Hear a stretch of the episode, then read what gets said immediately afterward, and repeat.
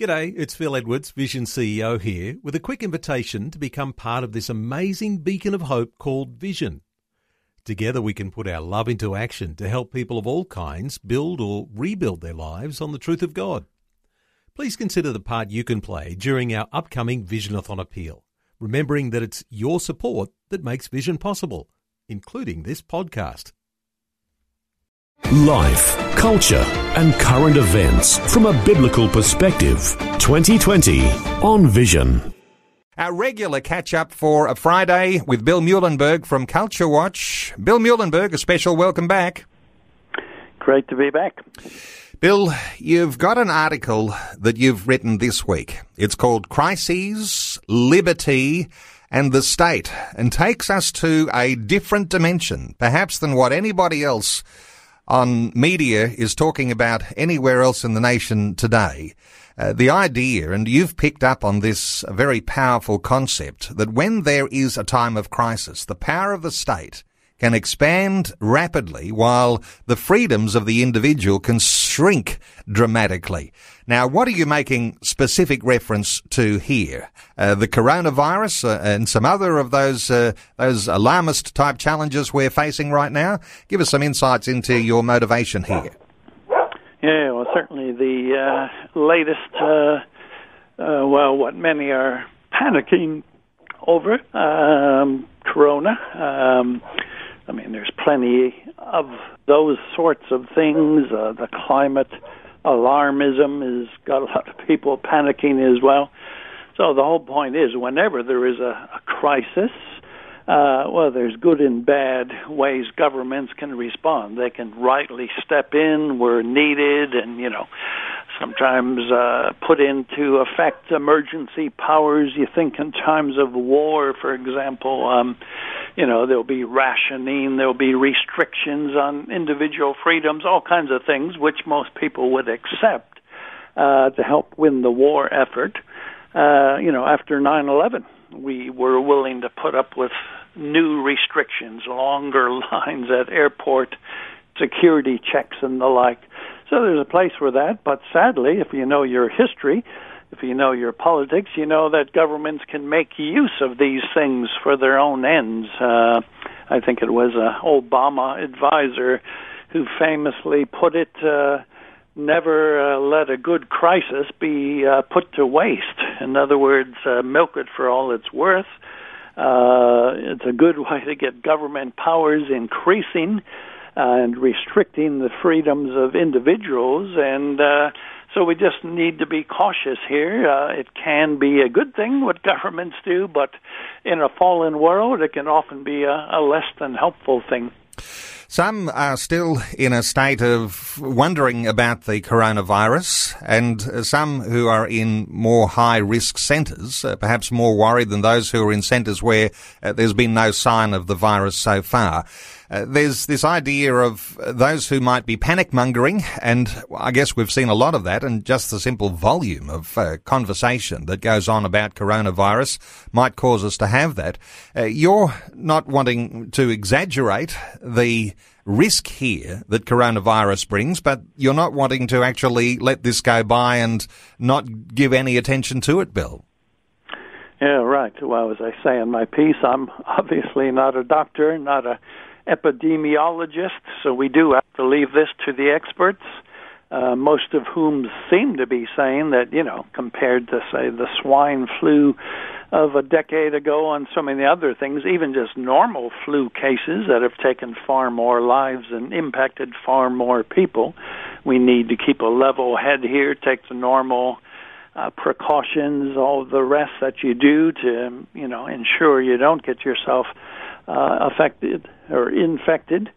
So you know we run with the the medical professionals on you know the state of play here. Some are already saying in China it's turned the page. It's already now in decline. Others are saying you know this could be the end of the world as we know it. So. Uh, uh, it often happens, but as we say, uh, governments can make use of these things for their own ends. Certainly in America, the Democrats have already pushed or trying to push through uh, a bill on the virus, but it contains so many of their agenda items, uh, pro-abortion initiatives, and so on. So that's a good example of using a crisis for crass political purposes to ram through legislation that's really all about. Uh, in this case, the Democrats getting more power to implement their vision of the good life than actually dealing with the crisis. So uh, it's always a, a thing where we have to be uh, cautious. Uh, governments are very good at taking power, but they're not so good at giving that power up once it's been grabbed. So if we learn from the lessons of history, we have to be careful here. Pray for our leaders that they do make wise uh, objective choices as to what must be done, but uh, you know, pray against those who would want to use these kind of crises to push their own agendas and get even more government control over our daily lives. Our conversation today about more than the coronavirus. And you mentioned that since 9-11, the longer queues at the airport and the security that you go through of course, the appearance then of lots and lots more of surveillance cameras. Mm. And we might think of the motives of politicians in doing those things as being a protection for the community. And then we'd look at what China appears to be doing with all of their surveillance technology, and uh, they're using that to suppress the Christian church significantly. So here you've got an illustration of just where motives go here, because we might assume that politicians have good motives, but oftentimes there are hidden agendas, and you never know what group that takes power next may well do something different with the sort of technology that's employed. Yeah, well, absolutely. It's uh, you know nice to think we elect good politicians, but uh, well, come on, history tells us that, like anyone else in the fallen world, power corrupts. Politicians can indeed want to get more power for themselves. Uh, governments have done this repeatedly, and yeah, as you say, Christians can often be the targets of these power grabs. So we do want to be cautious here.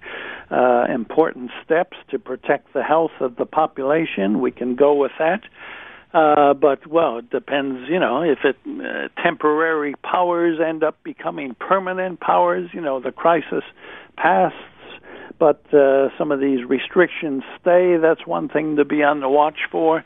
Uh, it's too easy in the fallen world, or even some of our better politicians can be acting from all the wrong reasons to allow a crisis like this to really, uh, well, it can cause perhaps even more political and other harm than perhaps the crisis itself, the virus.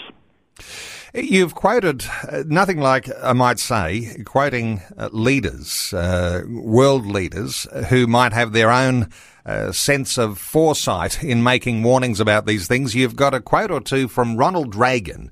Uh, one of the great US presidents on some of the harsh realities here, and you've quoted him saying, either you will control your government or the government will control you. Uh, there's a significant uh, aspect here about the responsibility we take as citizens and as Christian citizens, Bill.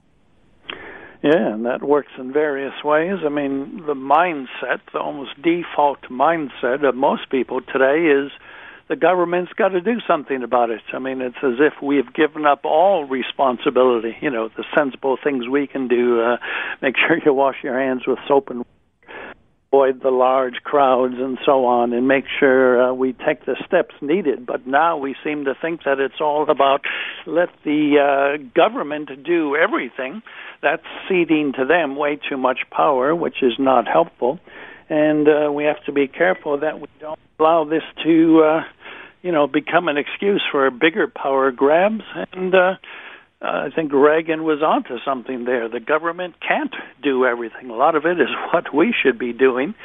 Uh, and, uh, you know, we just have to be uh, careful about uh, which directions all this heads. Uh, we said it's not just about coronavirus. There are other alarmist situations, other crises Uh, some of those, some will argue, are really politically motivated crises. And I'm just thinking about the climate alarmism that we're exposed to when it comes to this issue of climate change. Of course, there is climate change. Uh, how much of that is man-made and the sort of ideas that come with the end of the world by uh, the next decade. Uh, what are your thoughts here about the idea that things can be hyped up to the max? It captures our imagination if we don't have something a little more steady to be able to anchor our lives in, those things do take us on all sorts of different directions. Yeah, well, the climate alarmism uh, scenario was your classic case of all this until the coronavirus kind of took over the headlines. Um, and again, most of those who are really pushing that agenda have made it quite clear they do want to see radical increase in government powers and radical restrictions on the liberties of individuals. So, so many are calling for much higher taxes as if, you know, somehow giving the government more money we can actually change the climate. Uh, so many are talking about great restrictions on our choices, what we eat, uh, what we buy, where we go, travel restrictions, maybe getting rid of all kinds of uh, forms of transport. These are some pretty radical uh, demands being made, and they all have to do with restricting our freedoms and giving governments more power. So the question there you want to make sure is, you know, as you said, how much of this may be due to human actions and how much might be something simply out of our hands or pre- perhaps at least uh, something more that, say, China and India is responsible for than a nation like Australia. So again, you can use a seemingly good cause, uh, save the planet, and still end up with uh, uh, statism, where the government just grows by leaps and bounds, and we find uh, real quick we're losing a lot of our freedom. So again, caution is needed. Uh, you've got another wonderful quote, in fact, from P.J. O'Rourke in your latest article. And it's about power and it's about government. Giving money and power to government is like giving whiskey and car keys to teenage boys. Now, that's an interesting one, and we might hope that our political representatives are there with good motives, but there is a certain sense in which power is intoxicating. And uh, when you've got power and extra powers, uh, then that intoxication can mean uh, uh dramatic things for the for the rest of the population. Yeah, well, it is. We already mentioned power corrupts, that famous statement, and it does. Uh, at the best of times, even good politicians, maybe even Christian politicians, it can go to their head, uh, this sense of power and control, and uh, it's way too easy to just want more and more of it. Uh, certainly, we've seen it with the communist nations and so on. It's all about power. Uh, sadly, we see a lot of what the Democrats in the U.S. are pushing is about control. It's about power, uh, taking over the free decisions of individuals and letting the government decide even routine, mundane things like what you're allowed to eat and where you're allowed to travel to. So uh, it's a worry. Uh, again, a Christian should not be surprised at this. We believe that sin has impacted the world. We're all uh, easily led in the wrong directions. Even with good intentions, we can do the wrong things. So we obviously pray at a time like this that God will bring protection, God will work all this out for good, but we have to be politically wise as to what's going on, and we, um, you know, don't allow ourselves to be losing even more freedoms in the name of our own best interests. It's a forewarning and to be forearmed with the power of citizenship and not allowing government power to overtake the power of the citizens. And as you say, Bill, healthcare crises need our careful attention and our prayers are for those who are in authority and making those sorts of decisions about what's happening in Australia right now with the coronavirus. But political crises resulting from these sorts of things and the other crises that we are facing in the nation. And we mentioned climate and uh, we talk about terror. All of those sorts of things, they deserve our close attention because uh, there's a call here to proceed cautiously. Bill Muehlenberg, always so appreciate your insights and let me point people to Culture Watch. Simply Google Culture Watch one word to get a hold of Bill's latest articles. And the one we've been talking about today is entitled Crises, Liberty and the State. Or you can simply type into your search bar uh, billmuehlenberg.com. Bill, great getting your update. Thanks so much for being with us once again today on 2020. Thanks again.